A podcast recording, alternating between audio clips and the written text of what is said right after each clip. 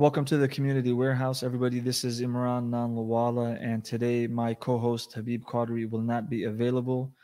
And uh, we still have a very amazing guest today with us on the Community Warehouse. This is episode four, and today we have the global head of people at the world famous LaunchGood, Tanal Basma. We're going to be talking about some amazing things related to investing in your capital, your human capital, employees. Talking about some of the challenges that HR leaders like to now face, and some overall advice and strategy in terms of any organization or corporation that exists.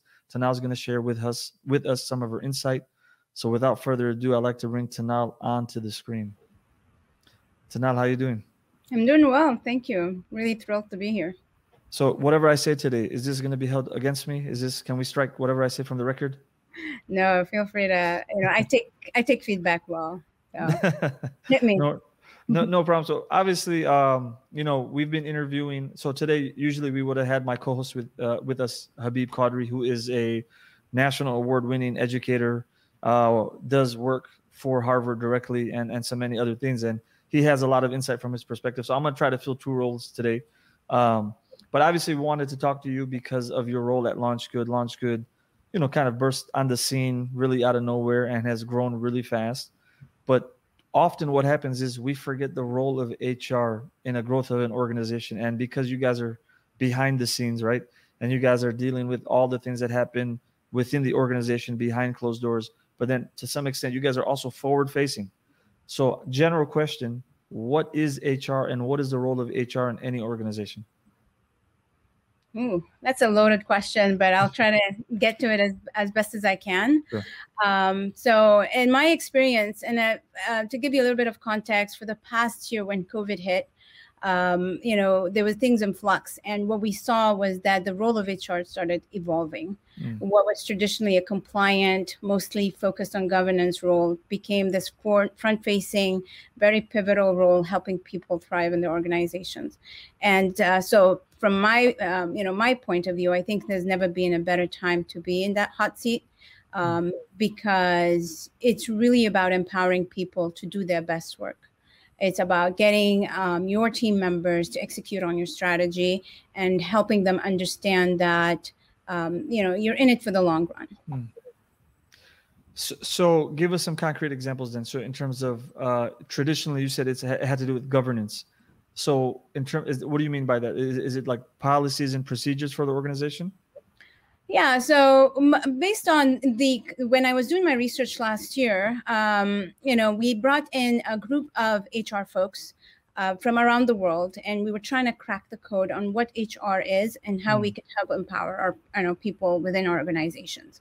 And the sentiment, the recurring sentiment that we kept hearing was that HR is just the police officer, or HR is like the um, you know that back end headmistress that's there to like put you in line when you misbehave. Mm. That was a recurring sentiment from the other functions, but that's not how HR themselves see themselves um, so it was this delicate balance between governance and culture. And it was really think, helping the HR themselves rethink about how they could advocate for the, their um, team members while also keeping things in compliant and, and reducing the element of risk that they're there to, to kind of oversee. And, and risk in terms of like, um, you know, putting in the processes, helping people understand what the rules are, but not making it so focused on the rules as hmm. opposed mm. to how people feel or how people um, see themselves within the scheme of the organization.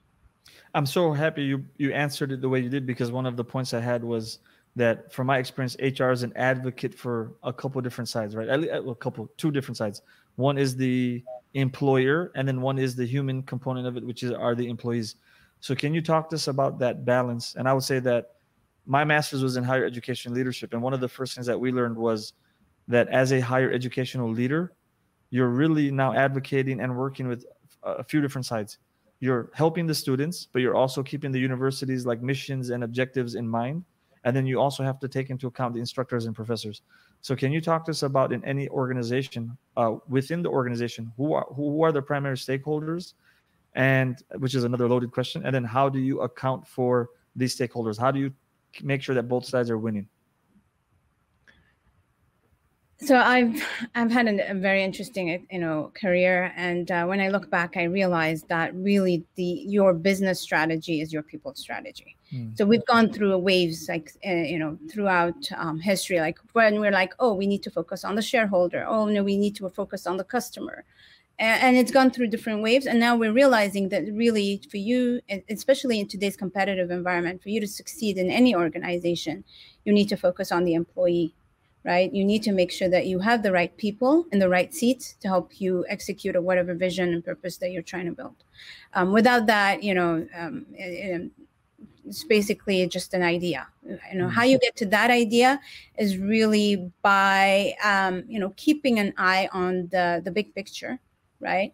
But also um, understanding the nuances of how what drives people what motivates them at the granular level and how you can bring them along to to execute on that vision um, so it's you know, in if you're looking at it from an HR standpoint, uh, you know, it's really a mix of things. It's not one particular thing, right? Um, there's a, a, component of leading with empathy, but also holding people accountable to certain standards.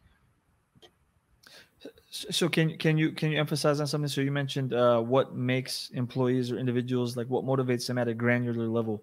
So from your research and your experience, can you share with us in the audience what are some things that do motivate a, a everyday employee? Uh, so everybody's different, but in general, I want to say a mix of uh, autonomy is really important for people, right? Having that um, ownership of the, what they're doing, um, helping them grow in whatever they're learning and, and growing, and then connecting that activity with a higher purpose. Like we all want to know we're making a difference in the world. So those are a combination of all these three. Um, it can be different for anybody, but I think those three are really um, core to, to keeping people grounded and motivated in what they're doing. And then on the other side, in terms of the employer, what are some things? How do you keep their interest in mind? Because as you mentioned, it's that balance. So how do you keep their interest in mind? And then what are some things the employer looks for when they're trying to bring someone from the outside and make them part of their family? Wow. Um, okay. So there's two parts to that question. I'm going to tackle it in two ways. So the employer really is could be anybody, right? Like as HR, you are the heart of the organization. So you're talking to different departments. You're talking to managers at, uh, you know, in sales. You're talking to managers in marketing. Uh, you're talking to the leadership team, and these are all different personalities and so knowing where um, and how to talk to each person and each mm-hmm. personality is going to be really integral to to help drive that uh, culture um, so that's one piece of it. Um, is really understanding um, people on a personal level um, you know looking at the numbers like sometimes you have to look at those numbers and understand what the business is what drives revenue for people and on the flip side you want to understand like in the marketing you know what is their vision for the brand. Um, and, and, it's and it's really comes with experience right? Um, and this is why you see the traditional hr function moving from the traditional hr function. A lot of people now that are leading hr come from marketing and they come from sales because you have to lead with influence. So that's the one part of it. Um, and then the second part of that, uh, which you were talking about, st- stakeholders, um, is again the employee. Uh, so looking at the employee from a, a you know a customer lens, you want to look at the life cycle of the employee. At what stage in their life they are, and how are you going to align your um, experience with with what their needs are. So we found that if you just give a cookie cutter employee experience, they're going to go to another organization. So in order to keep that connection, in order to keep that motivation going, um, it's a give and take between uh, what the business needs now and what the or the employee needs at that life stage. Is it uh, maybe they need a growth, maybe they need um, some time off to recruit. So really looking at people from a, a humanistic lens, I think, is what's important here. So uh, I guess digging into that humanistic lens, a great segue into the next question, which is, so if you don't want that revolving door of employees coming and leaving, what in like in today's age how has hr changed in the way it's investing in the employees? Like so what are some ways like what are some of the benefits the perks and some of the leeway that are given to employees today that may have not been the case say 10 15 20 30 years ago Oh well, we saw and we saw like you know in the Googles and the Facebooks and and all these like big uh, companies trying to put all these bells and whistles, and those are nice perks. But um, I think for people to really want to connect, there has to be a purpose. There has to be a higher um, vision for the organization. We have to align on certain values, right? Um, so that's the humanistic part of it, and then. Um, thinking about that um, a little bit more, I want to say helping people again in their stage um, of growth. So, what what do they want to be? Right? Where where are they going in their own personal journey, and how can you align that with the organizational needs? Um, helping them develop, even if that development is not going to come back directly to the organization, I think is a critical piece of investment for organizations. Um, and that's a hard pill for most companies to, to bear. But I'm seeing a shift that way, where they are investing in their in their employees. Um, they are providing lessons. They're providing resources for them to develop um, in in, in uh, skill sets that's outside the need of the organization, just to create that level of um, to breed that level of creativity.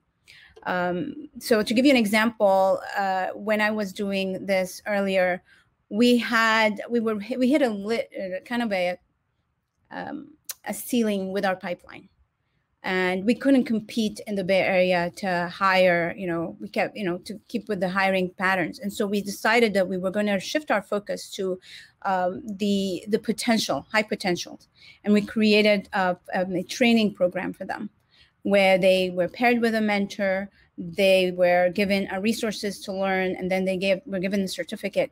It was really one of the core components of our our um, employee experience. And we found that that not only um, you know helped us get the talent we needed but it also helped with retention. So creating that growth pattern for people is really really essential. Uh, and you can see it return in spades and it doesn't always um, I want to say it doesn't always pay off, uh, but in the long run, it's a you know it's really where the the the experience should be going. Really lead, helping people build that leadership potential. It, it also seems like a great way to further the reputation of the of the organization, right? Because even if the employee winds up leaving, in terms of now, like obviously your reputation precedes you, right?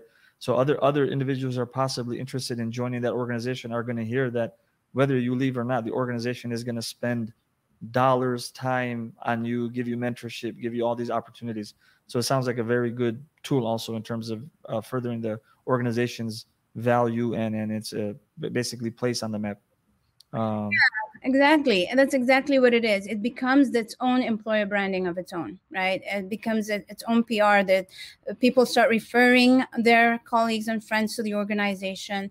So it works both ways and it becomes this give and take where people see that you're investing in them and they invest right back in you.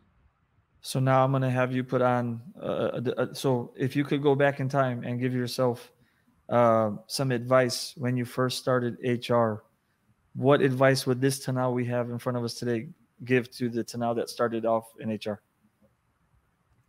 Oh wow, that's a good one. Um, I want to say small talk. So mm. small talk, I think, is the biggest oxymoron in all of history because what I found is small talk has, you know, the effect of it has um, exponential results. Mm. Like just that five minutes in the beginning of a meeting, getting to know what your colleague did over the weekend, or what you know their personal aspirations are can really create that connection that you're looking for um, and build that trust and engagement. So that is what i would go back um, i would give that to any any leader not just hr like really get to know your people at the personal level. It doesn't have to be um, you know uh, family oriented but knowing them at, uh, at a more personal level goes a long way. It, may, it makes sense right? Because if you i think it's all connecting in terms of what you've been saying. Like if you know more about your employee um, and you know what makes them tick at a personal level and their interests, it furthers the relationship at work, but it also helps you understand what's motivating them in the first place, which can help you either like develop them or figure out maybe a more proper role for them. Um, so I guess now to transition, I want to talk about what are some of the most common challenges, not for you, but any HR leader has. What are some of the most common challenges that you face at a growing organization? Uh, whether that be like people like pay discrepancies or job titles or benefits or workplace disputes what are some of the most common pitfalls and what as an experienced leader what are some advice that you have for other hr leaders hmm so traditionally business has always been about metrics right? Hmm. uh, we're always looking at the numbers. And i think the most important part to all this is um, if you do the hard work first and put the intentionality and create those set of values that are going to guide your decision and that's really the hard work right? It sounds fluffy but i think that's the biggest component of it. And when you put that hard work in um, the metrics will come uh, so that's the one advice that i would give is really understanding that nuance uh, putting that intention, intentionality because when you're working with people like i said earlier everybody's different everybody's motivated mm-hmm. differently but if you understand like what's the the reason the why behind the action it helps breed a little bit more understanding and, and you get forgiven a little bit easier um, so that things are not festering and you can scale um, the way you're meant to scale and the core thing that i found i've been part of almost three, four um, organizations that have gone from you know um, ground up, and that this um, inflection point where you know people are coming in from different backgrounds um, there's growth and you see um, you know where before you were all sitting around one table now you have different um, you know units you have different departments and now you have to talk across different departments. That's where it gets complicated mm. uh, especially you know now with uh, remote settings uh, you know add another level of complexity there. Uh, so it's really important to have intentionality and have those guiding values that are going to help you make the right decisions. It's uh, every time you say something it triggers uh, you know another question or another thought but I guess randomly, like what what are what's your approach or what's your take on remote working and also you know obviously with LaunchGood we have all of us are remote, but there's also a lot of international players. So I know that traditionally this is something that would have been a big no-no, right? People working in different time zones not acceptable. People working remotely not acceptable. So how is it that we and you have made this work? Yeah, um, I've been working remotely for over ten years. Wow. Um, so it's you know it's something that I'm used to. It does come with the good and the bad. Uh, one, you have the flexibility. Two, you know there is that element of loneliness, and you need the human mm-hmm. connection. And I think how we've made it work is really um, again creating those moments of connection. Uh, you know, uh, Slack goes a long way. You've seen how we use Slack intensively. Uh, it can get confusing. So really, again, putting the intentionality behind it and understanding, you know, the purpose of it um, helps. Uh, creating those moments like having a chat uh, you know uh, you know at the end of the day you know a lot of the teams that we have actually have their own team culture where they have these get to know you meetings after work right? So that uh, creating those moments because you can't have those in person like before you could have those incidental meetings now you can't. So you really have to be thoughtful about it and plan them ahead. Um, so that we use things like donut to, to have random meetings. Um, we want to create more um, you know more work blocks where people are working separately but together. And uh, yeah, and they have game nights. I don't know if you've had a chance to join game nights, but if you hadn't, those those are really super cool, very fun. That's where our, all our competitive nature comes in, and it's okay. no, it also like from a very commonsensical standpoint, it seems very basic, right? If there's talented people that live in a different part of the country or a different part of the world, there's no reason to use that as a as a means to like eliminate them from an open position, right? Basically find people where they are, wherever they are. So I think uh, you know your leadership in HR and LaunchGood in general that it's a very effective model of finding the right people, and there's nothing that should stop you from finding the right people. So that's something that's very commendable. Um, And then Yeah. any, any to that actually i think that is it- it's not just a reason not to hire i think it's the reason to hire right Mm, because we know that diversity breeds innovation so by having all these people from different backgrounds is really the key to our success. Um, bringing all those different perspectives whether it's personality or culture wise it does add a little bit of challenge in terms of understanding and communication but it's uh, definitely worth the the challenges. And once you find alignment um, you know in terms of the values again um, or you find a, a, dyna- a work dynamic that works uh, where for now we're doing overlapping hours yes we work in different time zones but we have an understanding that there are certain hours between all the different regions that overlap so we have that point of contact I, I, I love it. I love it. I think uh, the innovation key is something that is not paid enough attention to in terms of, and I think that's what a, what a beautiful way to put it together, right? There's going to be some small hurdles in terms of bringing in people from different parts of the world, which are easily, very easy to kind of adjust for because it's just usually language uh, barriers and language or understanding of different uh, idioms and whatnot. But in terms of the innovation that results from it because of people coming from such different backgrounds is, uh, it's it's worthwhile. So give us a little insight as we close now. Give us a little insight into some of your challenges. We, we want to bring some sympathy towards HR so people understand the role of HR and how difficult it is to manage different stakeholders and manage everybody's expectations. You mentioned something earlier, which I wanted to touch upon uh, in terms of data, right? So it's, it's funny because as you were mentioning it, I'm just thinking about my lifelong experience where when you work with different teams, there are some teams that rely purely on numbers and there are other teams that don't really look at numbers but they they, they think about ideas and they you know they, they maybe they're operating off of um, feelings and emotions which is not wrong and then Yeah. sometimes when we have these different teams that have to work together there's so many challenges that could arise but i think again the the the, the potential synergy and the genesis of what you can create by these different teams working together it, it could be amazing um, but my question to you is so for example a job is opened and it's a particular job title, a particular job description, and maybe you get like a hundred CVs and resumes on, on on your desk or on your email. So how do you approach even these challenges of having a job opening, but now you have to siphon through all these resumes and you have people coming from such different backgrounds? Yeah, I, I think people see people on culture, they see the good parts of it. You know, they Mhm. see the, the engagement part and the game night, but there's a lot of back end logistics to make that happen.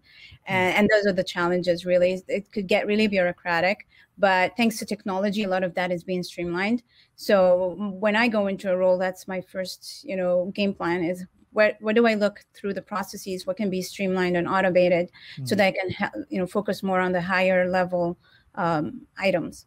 Um, so when I get a hundred, you know, resumes, um, one is like looking for the keywords, like what are the keywords that we're looking for? What are the skill sets? Um, looking at LinkedIn to see like how how that balances out in terms of their their resume, and of course relying a lot on references. Back end references go a long way because you know everybody can write a resume, or most people can write a resume or have it done for them. So uh, there's different components to to hiring um, and that's one of them. Uh, and of course, there's the long hours. Um, but it, when you connect those long hours to the purpose, it uh, you know it makes it worthwhile. It becomes much easier. So Yeah. I, I'm going to give you the final word. What what what's your final word? What advice do you have to uh, potential individuals who are interested in, in in joining or becoming HR professionals and leaders? Um, you if you want to be an HR leader, you have to understand the business. Um, you have to look at the trends. You have to be plugged into what the industry is, what are the uh, challenges that your CEO and your teams are going to be facing, and work backwards from there. So it's not just about hiring and firing, right? Um, it's really about what value can you um, bring to the organization to help drive their own set of goals. So, ladies and gentlemen, today we had Tanal Basma on, the global head of people at LaunchGood. Tanal, thank you so much for your time and your insight. And please do join us again in the future. Yeah, it was my pleasure. Thank you so much for having me. This was really fun. Thanks, Imran. Uh, the pleasure is ours. Thank you.